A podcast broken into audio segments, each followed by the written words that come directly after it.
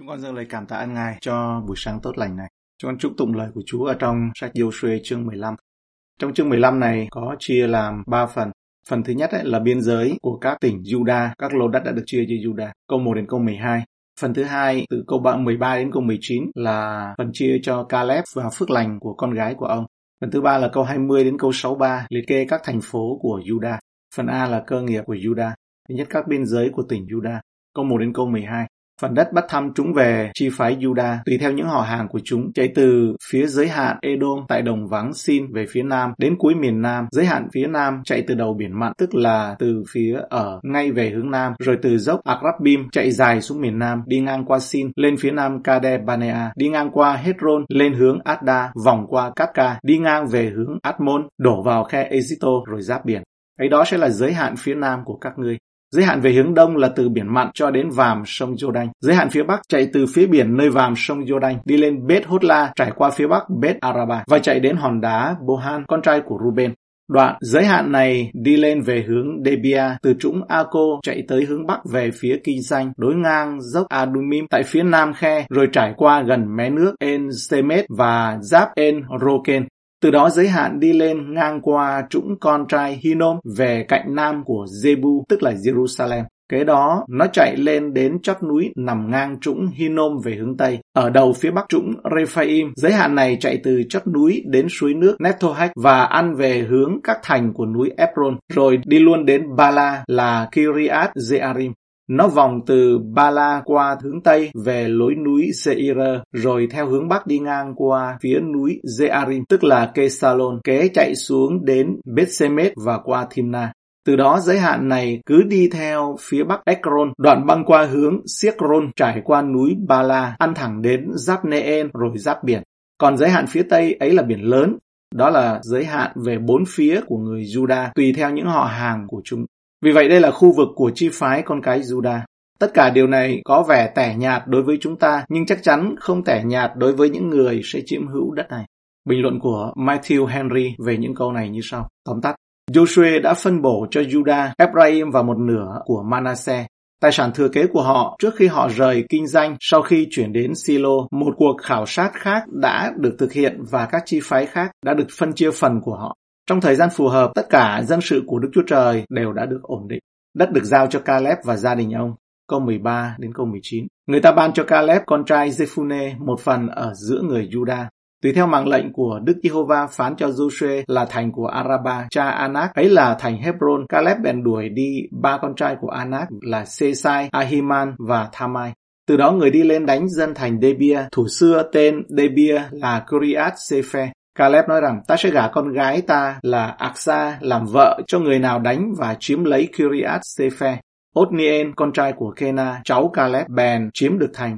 Caleb gả Aksa con gái mình cho người làm vợ. Và xảy khi nàng vào nhà Otniel có thúc giục người xin cha mình một sở ruộng, nàng leo xuống lừa. Caleb hỏi rằng con muốn chi? Nàng thưa rằng xin cha ban một của phước cho con. Vì cha lập con nơi đất miền Nam nên hãy cho con mấy suối nước. Người bèn ban cho nàng các suối ở trên và ở dưới. Caleb nói rằng ta sẽ gả con gái ta là Aksa làm vợ cho người nào đánh và chiếm lấy Kiriat Sefer. Caleb không chỉ là một người có hành động vĩ đại và dũng cảm đánh đuổi dân khổng lồ Anak, mà còn là một người khuyến khích, thúc giục, truyền cảm hứng những người khác làm những việc lớn lao và táo bạo. Ông đã làm điều này bằng cách đề nghị sẽ cho con gái mình kết hôn với người nào đủ dũng cảm để chinh phục một thành phố và trao cho nàng làm vợ. Câu 19. Xin cha ban một của phước cho con vì cha lập con nơi đất miền Nam nên hãy cho con mấy suối nước. Con gái của Caleb cũng bắt trước sự dạn dĩ của cha mình khi cầu xin phước lành. Cô đã không ngần ngại hỏi cha mình cho một số suối nước lựa chọn, các suối nước ở trên và ở dưới. Có thể nói, Caleb đã cho con gái Aksa của mình một sở ruộng nơi đất miền Nam vì nắng gắt và không được tưới tiêu nên đất đai khô cằn. Vì vậy, cô đã hỏi cha mình những nguồn suối nước bên trên và bên dưới. Câu 19. Đất là hình ảnh của những ơn phước mà Đức Chúa Trời đã ban cho chúng ta trong đấng Christ. Nhưng để được lợi và hưởng những phước lành này, chúng ta cần những nguồn suối nước bên trên và bên dưới. Vì việc học Kinh Thánh không chỉ giúp cho chúng ta hiểu biết thêm về đầu óc mà còn lấp đầy tâm hồn chúng ta với sự vĩ đại của Chúa Giêsu và với niềm vui về ý nghĩa của việc Ngài đã xuống phước cho chúng ta trong đấng Christ đủ mọi thứ phước thiêng liêng ở các nơi trên trời. Ephesos chương 1 câu 3. Từ các nguồn trên, chúng ta có thể nhớ rằng chính lời Đức Chúa Trời sống động và hữu hiệu và Đức Thánh Linh làm cho những tư tưởng thiêng liêng trở nên sống động và kết quả trong chúng ta khi chúng ta đọc và suy gẫm lời Chúa. Các nguồn dưới cho biết tôi tớ của Đức Chúa Trời có thánh linh của Đức Chúa Trời ở trong họ để cho các sông nước sống từ trong lòng chảy ra. Chúa sử dụng những tôi tớ như vậy để làm quen và sưởi ấm chúng ta bằng những suy gẫm của lời Chúa. Một số cơ đốc nhân nói tôi chỉ cần đọc kinh thánh. Họ nghĩ là không cần các bài giảng hoặc là giải thích, giải nghĩa kinh thánh. Những người như vậy không nhận ra giá trị của các nguồn thấp hơn và coi thường những người chẳng hạn như là Ngài đã ban cho một số người làm các mục vụ, các chức vụ, sứ đồ, tiên tri, giảng tin lành, mục sư và giáo sư để trang bị cho các thánh đồ của Ngài được trọn vẹn ở trong sự phục vụ và xây dựng thân thể của Đấng Christ. Ephesos chương 4 câu 11 12. Ngược lại, những người khác thì lại đi thẳng vào một bài giảng hoặc cắt nghĩa, giải nghĩa khi họ muốn học kinh thánh mà không cần đọc kỹ lời kinh thánh trước đó và suy nghĩ về lời kinh thánh trong một lúc. Họ đã bỏ quên những nguồn bên trên, sức mạnh sống động của chính lời Đức Chúa Trời mà Thánh Linh của Đức Chúa Trời muốn để hoạt động trên tâm hồn của chúng ta. Cả hai nó đều không tốt, nó đều cần điều chỉnh lại. Chúng ta cần các nguồn ở trên và ở dưới. Vì vậy cho nên Chúa đặt các môn đệ, các tôi tớ, Chúa chọn từ 12 môn đệ và sứ đồ răng nói rằng những điều chúng ta đã thấy, đã nghe, đã rờ là những lời sự sống. Và qua các thời đại nó truyền cho chúng ta. Nó được chạm không những là bằng sự sống, cuộc sống thường ngày mà chạm có thể là những con người đã đổ huyết ra. Chúng ta đang đứng ở trên mảnh đất châu Âu có những con người họ cũng đã chịu tuận đạo để cho chúng ta có quyền kinh thánh đọc ngày hôm nay. Thời Trung Cổ không có chuyện đó và dễ thường lắm là trật tự thế giới mới là một cái sự trở lại của thời Trung Cổ. Đó là sẽ bị cấm về đạo Chúa mà thôi. Không có gì mới dưới mặt trời. Nói tóm lại đây chúng ta cần những nguồn bên trên và nguồn bên dưới. Cảm ơn Chúa. Trong câu 13 đến câu 19 tóm tắt của Matthew Henry như sau. Aksa đã có được một số đất nhờ Caleb ban bố cho. Ông đã cho cô một vùng đất ở phía nam nhưng nó khô hạn và có khả năng bị cằn cỗi. Theo yêu cầu của con gái, mong nhận được nhiều hơn và ông đã cho cô những suối nước ở trên và ở dưới. Những người hiểu nói chỉ về một lĩnh vực được tưới mát bằng cả mưa của trời và các suối chảy ra từ đất. Như ám chỉ thường được tạo ra cho điều này, chúng ta cầu nguyện cho các phước lành thiêng liêng và thiên đàng liên quan đến linh hồn của chúng ta. Như phước lành của các suối phía trên và những phước lành của những suối thuộc thể. Những suối phía trên đó là bên trên đó là suối thuộc linh và những phước lành của những suối thuộc thể và cuộc sống bây giờ. Như các phước lành, đó là các phước lành của các suối ở bên dưới. Tất cả các phước lành, những nguồn suối ở trên và ở dưới đều thuộc về con cái Đức Chúa Trời, vì chúng ta thuộc về Chúa Giêsu. Vì liên quan đến Đấng Christ và họ được Đức Chúa Trời ban cho phần lớn cơ nghiệp của họ một cách miễn phí ở trong Chúa Giêsu.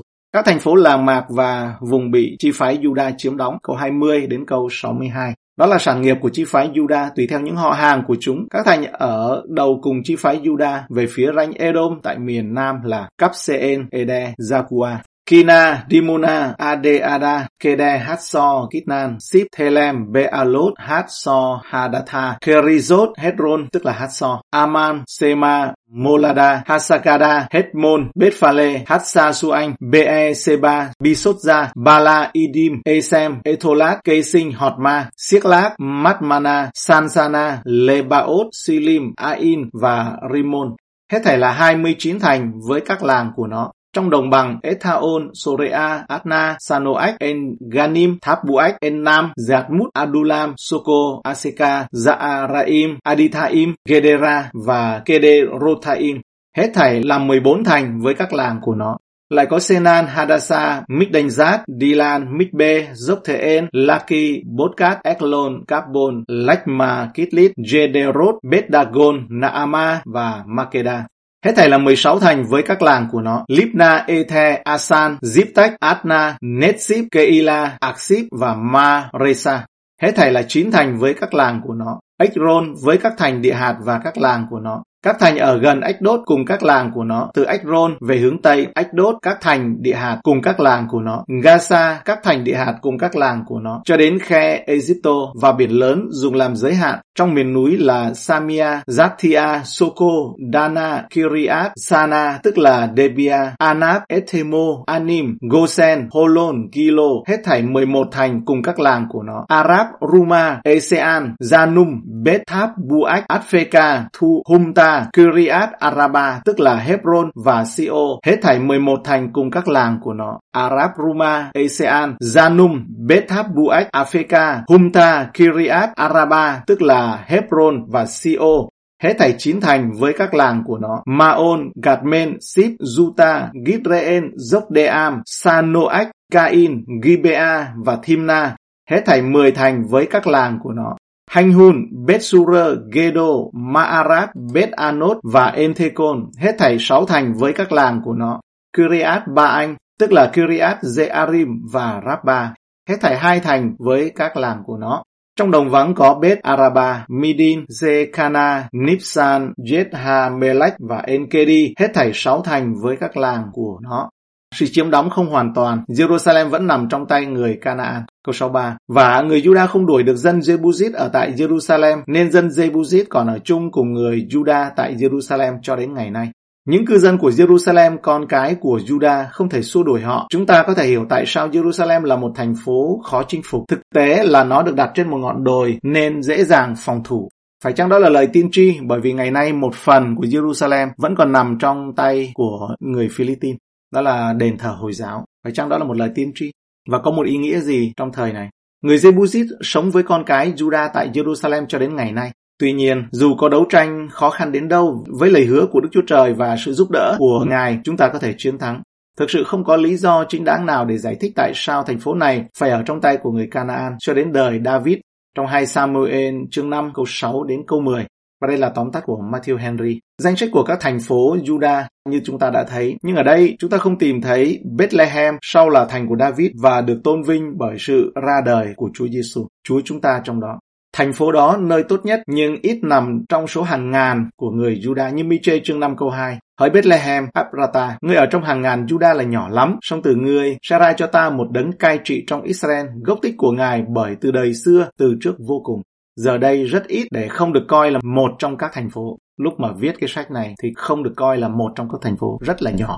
Vì Jerusalem đã bị Joshua chiếm một phần trước đây, tuy nhiên phần trên và kiên cố hơn của nó, được gọi là Sion vẫn còn bị người Jebusit lưu giữ cho đến tận thời David và có vẻ như từ đó họ đi xuống thị trấn thấp hơn tên là Jerusalem và chiếm lấy nó đến nỗi dân Israel buộc phải đánh chiếm nó lần thứ hai và lần thứ ba nữa vì sau đó nó bị chiếm hữu bởi người Jebusit các quan xét 19 câu 11 nói, khi hai người, tức là người Levi ở núi Ephraim và vợ bé của người, đến gần Jebu, ngài đã xế chiều, kẻ tôi tớ thưa cùng chủ rằng, hè chúng ta hãy xây qua đặng vào trong thành Jebu này và ngủ đêm tại đó. Ở trong 2 Samuel chương 5 câu 6 câu 7, vua và các thủ hạ kéo đến Jerusalem đánh dân Jebuzit vốn ở xứ này. Chúng nó nói cùng David rằng, ngươi chớ vào đây, những kẻ đuôi và què đủ mà xô đuổi ngươi đi. Nghĩa là muốn nói, David sẽ không vào đây được, nhưng David hãm lấy đồn Sion, ấy là thành David. Trong câu 63 nói không đuổi được dân Jebuzit ở tại Jerusalem. Cụ thể là vì họ không tin, như thể đấng Christ không thể làm được việc lớn lao vì dân không tin. Trong sách Mark chương 6 câu 5 câu 6. Ở đó Ngài không làm phép lạ nào được, chỉ đặt tay chữa lành một số, một vài người đau ốm và Ngài lấy làm lạ vì chúng chẳng tin. Matthew chương 13 câu 58 nói, ở đó Ngài không làm nhiều phép lạ vì chúng không có lòng tin. Vì sự lười biếng hèn nhát và gian ác nên những người đó có Chúa Giêsu nhưng mà đã mất sự giúp đỡ của Ngài. Câu 63. Người Juda, những điều tương tự được nói ở đây về con cái Juda cũng được nói về người Benjamin. Các quan xét 121. Nhưng con cháu Benjamin không đuổi được dân Jebuzit ở tại Jerusalem, nên dân Jebuzit hãy còn ở chung cùng con cháu Benjamin cho đến ngày nay. Do đó, nảy sinh ra một câu hỏi Jerusalem thuộc về chi phái nào? Có vẻ như khả năng có thể đó là phần lớn là thuộc về chi phái Benjamin. Và do đó điều này được đề cập trong danh sách các thành phố của họ và không có trong danh sách của Judah. Và một phần của nó nằm trong phần của Judah, thậm chí là núi Moria, nơi đã xây dựng đền thờ và gắn liền với Sion khi nó được chiếm lấy từ người Sebusit. Cái chữ ở trong câu số 3 là cho đến ngày nay. Khi sách này được viết dù là trong đời Joshua tiếp tục nhiều năm sau khi chiếm thành Jerusalem, hoặc sau khi ông qua đời khi điều khoản này được thêm vào bởi một số người của Đức Chúa Trời khác. Nhưng điều này phải được thực hiện trước thời của David khi những người Jebusite bị trục xuất khá nhiều và pháo đài của họ đã bị đánh chiếm, nếu như nói là về lịch sử như vậy. Nhưng mà nếu xét về mặt tiên tri, liệu như ngày nay, khoảng 3.000 năm sau, thì Jerusalem vẫn còn ở dưới tay người Philippines. Phải chăng đó là ý nghĩa tiên tri mà Chúa cho phép điều đó nó xảy ra? Cảm ơn Chúa cho bài học này. Chúng con dâng lời cảm tạ ơn Ngài cho lời kinh thánh đây, cho sứ hứa mà Chúa ngày hứa cho dân Israel. Miền đất hứa của chúng con đó là ở trong Chúa Giêsu Christ. Mọi phước hạnh thiêng liêng mà Ngài ban cho chúng con ở trong Chúa Giêsu Christ và những lời hứa của Ngài như Ngài đã phán hứa với chúng con, như trong Ephesos chương 1 câu 3 rằng, ngợi khen Đức Chúa Trời là cha của Đức Chúa Giêsu Christ chúng ta. Ngài đã xuống phước cho chúng ta ở trong đấng Christ đủ mọi phước hạnh thiêng liêng ở các nơi trên trời Trước khi sang thế, Ngài đã chọn chúng ta ở trong đấng Christ đang làm nên thánh không chỗ trách được ở trước mặt Đức Chúa Trời. Bởi sự thương yêu của Ngài đã định trước cho chúng ta được trở nên con nuôi của Ngài bởi Đức Chúa Jesus Christ theo ý tốt của Ngài để khen ngợi sự vinh hiển của ân điển Ngài mà Ngài đã ban cho chúng ta một cách như không ở trong con yêu dấu của Ngài. Như dân Israel vượt qua sông Giô-đanh thì cảm ơn Ngài ở trong đấng Christ mà chúng con được cứu chuộc bởi huyết Ngài, được tha tội bởi sự giàu có của ân điển Ngài mà Ngài đã rải ra đầy dẫy trên chúng con cùng mọi sự khôn ngoan và mọi sự thông sáng khiến cho chúng con biết được sự mầu nhiệm của ý muốn Ngài theo ý định mà Ngài đã tự lập thành trước trong lòng nhân từ Ngài để làm sự định trước trong kỳ mãn, tức là khi mà quy tụ hội hiệp lại muôn vật ở trong đấng Christ. Muôn vật về một mối ở trong đấng Christ. Cả vật ở trên trời và vật ở dưới đất cũng như vậy. Chúng con dâng lời cảm ơn Ngài. Như được chia các lô đất cho dân Juda, thì ở trong ngày mà chúng con được trở nên kẻ dự phần kế nghiệp như đã định trước cho chúng con được điều đó. Theo mạng của đấng làm mọi sự hiệp với ý quyết đoán hầu cho sự vinh hiển của Ngài nhờ chúng ta là kẻ đã trông cậy trong Đức Christ trước hết mà được ngợi khen. Tạ ơn Chúa và chúng con rao truyền tin lành theo mạng lệnh của Chúa Giêsu cho đến ngày Chúa Giêsu Christ trở lại.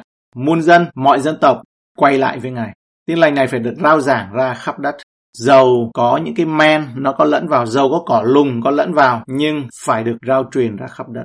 Ấy lại cũng trong ngày mà anh em sau khi đã nghe đạo chân thật là đạo tin lành về sự cứu rỗi anh em. Ấy là trong ngày mà anh em đã tin và được ấn chứng bằng Đức Thánh Linh là đấng mà Chúa đỡ hứa.